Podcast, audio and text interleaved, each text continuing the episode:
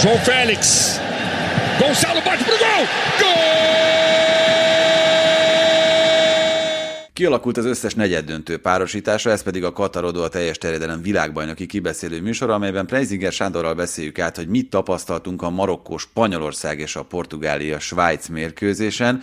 Hát elsőként akkor kezdjük a korábbival, a Marokkó Spanyolországgal, amely 0-0-ra végződött a rendes játékidő után és a hosszabbítás után is 11-esekkel végül Marokkó nyert. Mondhatjuk, hogy itt az egyenes kieséses szakasznak azért messze ez a legnagyobb meglepetése?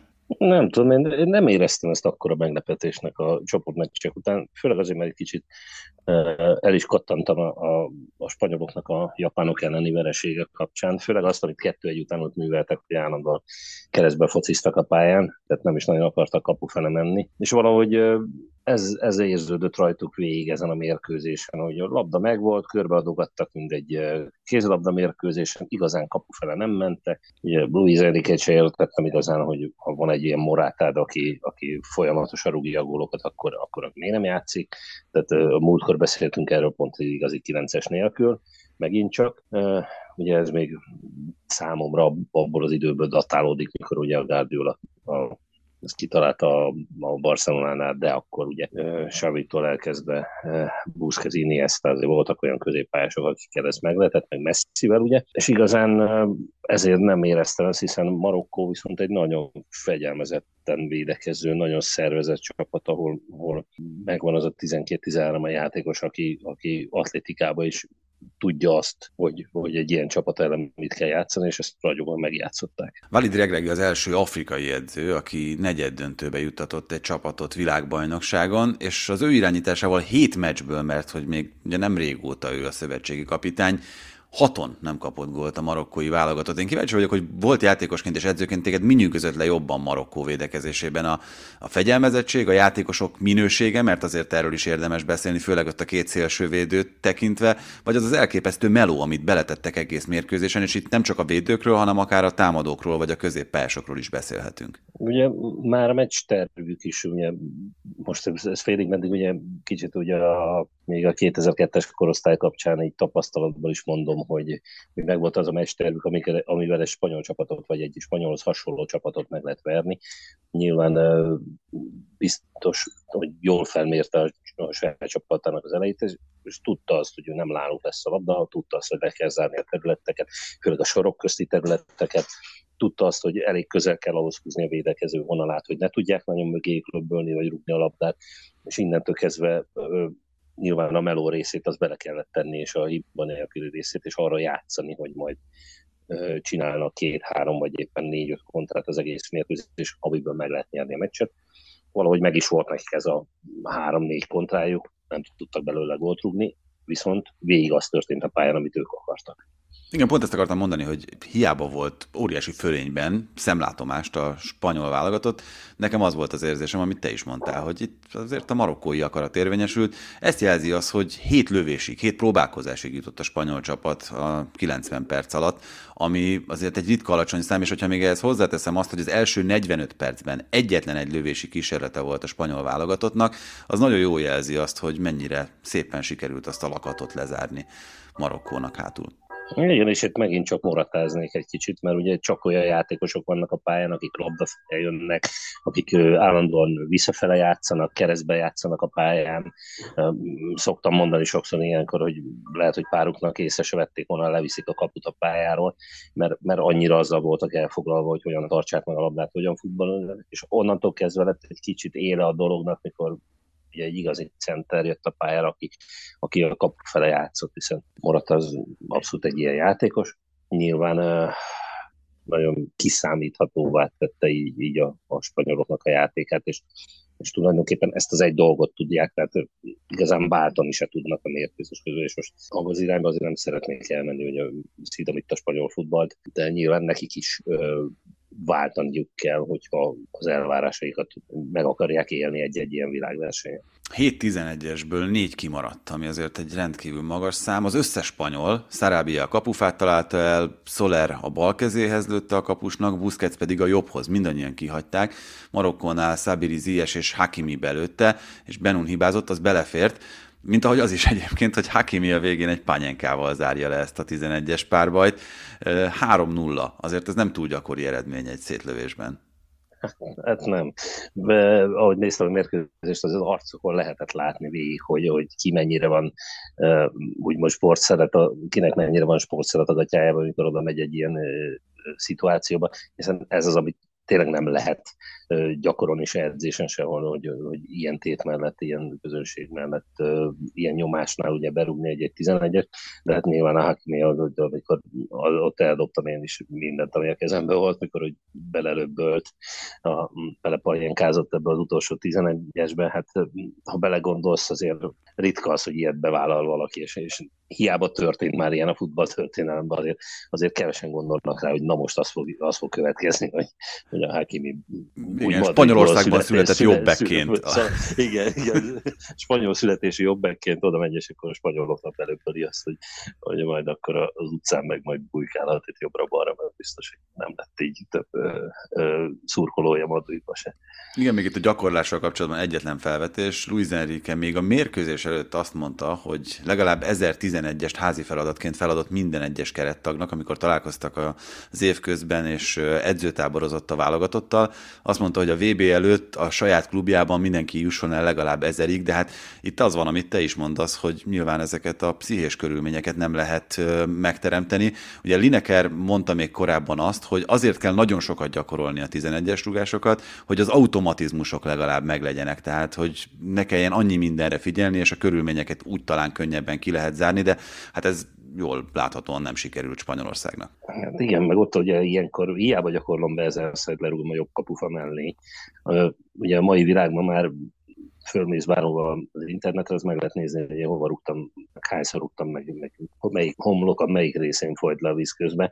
Tehát ezek, ezek olyan szituációk, amikor ben van a két rugójátékosba is, és onnantól kezdve már, már abszolút kétesélyes a dolog, és hiába gyakorlod be. Ez, ez, ez nem olyan, mint a, torna, hogy, hogy felugrok a lóra és megcsinálom a gyakorlatot, mert, mert senki nem akarja elvinni a lovat, hanem az, hogy ott a kapus, őnek is vannak egy csomó statisztikája erről, és, és pontosan tudja, hogy mi fog következni, illetve hát látszott, hogy itt azért, azért, azért hármat megfogott egymás után. Igen, egyébként ami nekem feltűnt, hogy itt a hátsó kamerálásban mennyivel jobban lehet látni a nekifutásból azt, hogy mire készül a játékos. Amikor oldalról néztük az oldalsó közvetítésekből, szerintem nem volt ennyire nyilvánvaló. Itt azért, ahogy valaki nagyon kifutott oldalra, és úgy támasztott ki, ott azért látszott, hogy ki fogja fordítani például a belsőjét. Na de akkor beszéljünk a másik mérkőzésről, az egy sokkal gólgazdagabb találkozó volt. Portugália-Svájc 6-1, és a Ronaldo helyére beállított Gonzalo Ramos az első mesterhármasát jegyezte a tornának. Ráadásul 2002 óta ő volt az első olyan játékos, aki az első kezdőként lejátszott VB meccsén mesterhármasig tudott jutni. Hát beszéljünk először Ronaldo kihagyásáról. 2008 óta állt először föl világversenyen úgy Portugália, hogy nem volt ott a kezdőcsapatban a hetes Cristiano Ronaldo, 31 meccses sorozat szakadt meg ezzel. És igen, és uh, sajnos azt kell mondjam, hogy jogosan hiszen most már a Manchesterben sem játszott ugye a szezonban, és azért, azért lehet, hogy kicsit csúnya szó, de a leépülés azért megkezdődött nála is. Tehát az, az hogy nem volt, miért nincs mérkőzésben, nincs annyi mérkőzés a lábába, nyilván a regenerációs ideje is már tolódik kifele, és ahogy öregszik az ember, ugye egyre többet kell melózni azért, hogy ugyanazon a szinten tudjon maradni. Ő neki ez a része, nyilván otthon megcsinálja szokásos dolgait, de, de már, már nem tudja hozni azt a szintet, és lehetett látni a becserélése után is igazán egyel kevesebben vannak védekezésben a portugálok, és, és Santos óriási dolgokat húzott, és gondolok itt akár nevesnek a, a középpályás rolat kihagyására, vagy éppen ugye a Ronaldo Ramos cserére, ami, ami lényegesen dinamikusabbá, lényegesen bepörgő, pörgősebbé tette ezt a amúgy is jó portugál válogatottat, és most volt az első érzésem ugye a világbajnokság kapcsán, hogy, hogy komoly esélyessé lépett elő ezzel Portugália. Igen, itt azért szerintem Gonzalo Ramos beállítása volt a legnagyobb kulcs, már csak azért is, mert ugye Mester 3 szerzett, ahogyan erről beszéltünk, és ott nekem az első gondolatom az volt, amikor megláttam ezt a portugál kezdőcsapatot, oké, okay, kimaradt Ronaldo, akkor jön Rafael Leao. Aztán az utolsó percekre ő is beállt, és aztán gólt szerzett, de itt azért a fiatal Benfica játékos beállítása volt a hatalmas húzás. Igen, és óriási különbség van a két játék között, mert Leo ugye ő nagyon-nagyon van hype van, nagyon sztárolva, de ő egy egyéni játékos. Ő, ő, ő a kombinatív játékban nem vesz részt annyira, illetve nem úgy vesz részt, hanem öncélúan vesz részt.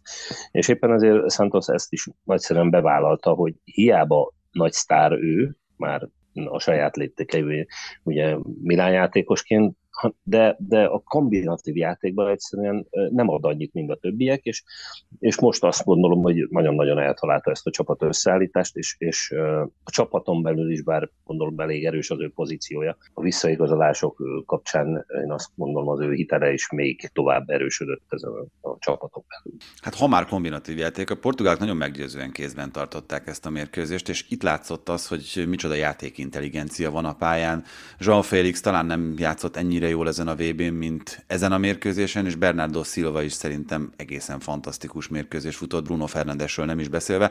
Ennek volt szerintem köszönhető, de majd de mindjárt kijavítasz, hogyha másképp láttad, hogy Svájc kicsit talán meglepő ötvédős taktikája ellen ennyire gyorsan meglett az a játék, ami hatékony volt a portugálok számára. Furcsa volt a Svájcnak, mert egy jó ideig gondolkodtam azon most, hogy négy védőznek, vagy közt védőznek, mert a Vargas sokszor úgy emberfogást játszott, mentek, és, és az egész védekezésük fel volt hogy ember fogtak.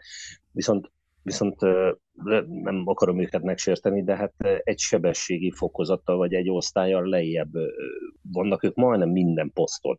Tehát, hogy én egy az egybe egy, akkor tudok kimenni védekezni, ha hasonló kaliberű játékosaim vannak, vagy, vagy harcosabbak, vagy gyorsabbak, vagy jobban ütnek, de, de ez, ez ebben az esetben egy nagyon-nagyon leketyegett svájci csapat volt, amelyik azt gondolom azzal, hogy bejutott a egyenes kieséskörbe, ők el is lőttek minden puskapot, és kicsit meg is voltak elégedve magukkal, mert itt, itt azért ahogy az eredmény is mutatja, egy osztálykülönbség volt a két csapat között.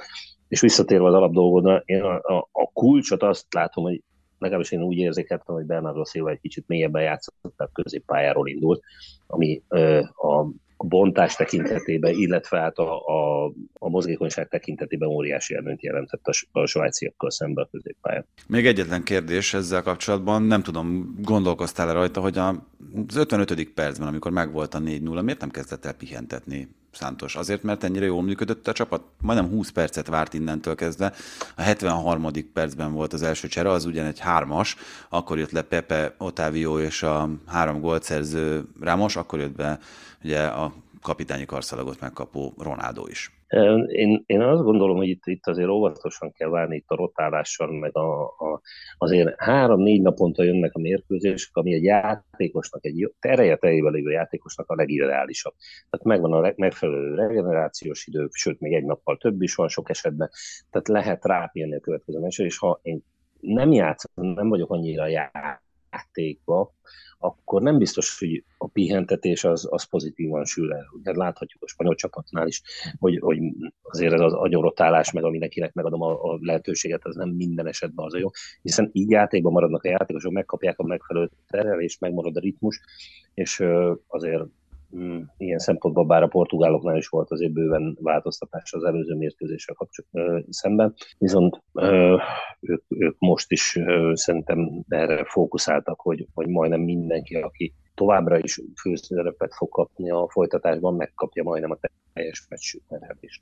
Sanyi, nagyon szépen köszönöm a szakértelmedet. 17 nap után először nem lesz katarodó holnap, legalább lesz idő meghallgatni a hosszú adást vagy adásokat is. Legközelebb majd pénteken jelentkezünk, az első két negyed döntő után, szokásos módon egyébként katarodóval, csak hogy gyorsan végigmenjünk a negyed döntők párosításán. Horvátország Brazíliával kezdődik majd pénteken 16 órakor a sora ezeknek a negyed döntőknek, Hollandia, Argentina, Marokkó, Portugália, Anglia, Franciaország, hát szerintem parádés. Parádés mérkőzés egész sora. Hogyha egyet kéne választanod, melyiket mondanád, Sanyi? Hát én azt gondolom, én az angol-franciát várom a legjobban. Hát, akkor a végét. Arról fogalmam sincs, arról fogalmam sincs, hogy ki fogott nyerni, ki milyen napot fog ki, illetve az angolok mennyire tudják a, a kreatív francia csapattal szemben megszívni magukat, de majdnem mindegyik ugye klasszik, és ugye Marokkó itt az egyetlen kakutojás ilyen szempontból, mert azért a többi válogatott azért nem véletlenül van a legjobb nyolc között, és ha megnézzük azért a labdarúgó világbajnokságok történetét, azért nagy számok törvény alapján megvan az a tíz válogatott, amikből általában nyolc kikerül, úgyhogy, úgyhogy ez megint csak egy ilyen papírforma világbajnokság eddig, illetve hát ugye öt európai csapat, ha jól számoltam. Öt európai Tehát csapat, hat korábbi világbajnok, Hát nem, öt korábbi világbajnok, mert Portugália sem nyert még, és Marokko az egyetlen, amelyik nem járt még legjobb nyolc között korábban. Igen, hát ők meg abszolút megérdemeltek, és viszont náluk még, még lehetséges, hogy lesz valami meglepetés. Már a mai mérkőzések alapján azért a portugál válogatott jókkal pályázik majd a legjobb négy közé. De majd meglátjuk. Meglátjuk. Köszönöm szépen, Sanyi, és nektek is a meghallgatást. Sziasztok, találkozunk pénteken. Ha más podcastekre is kíváncsi vagy, hallgassd meg a Béton műsor ajánlóját. El tudod képzelni, hogy a podcastet, amit éppen most hallgattál, fél év múlva már a mesterséges intelligencia generálja? Mi sem. De ha érdekel, eljötte már a gépek lázadása. Hallgass bele az Embertelen podcastbe. Orsós Lajos vagyok, a műsor házigazdája. Egyelőre még élőben. Egyelőre. Fedezzük fel együtt, hogyan ismerkedik, randizik, mesél és vitatkozik Betty és Péter, két teljesen mesterséges intelligencia. Lajos, a podcast címét mond még egyszer, Léci. Oké. Okay. Embertelen podcast. Ez a műsor a Béton közösség tagja.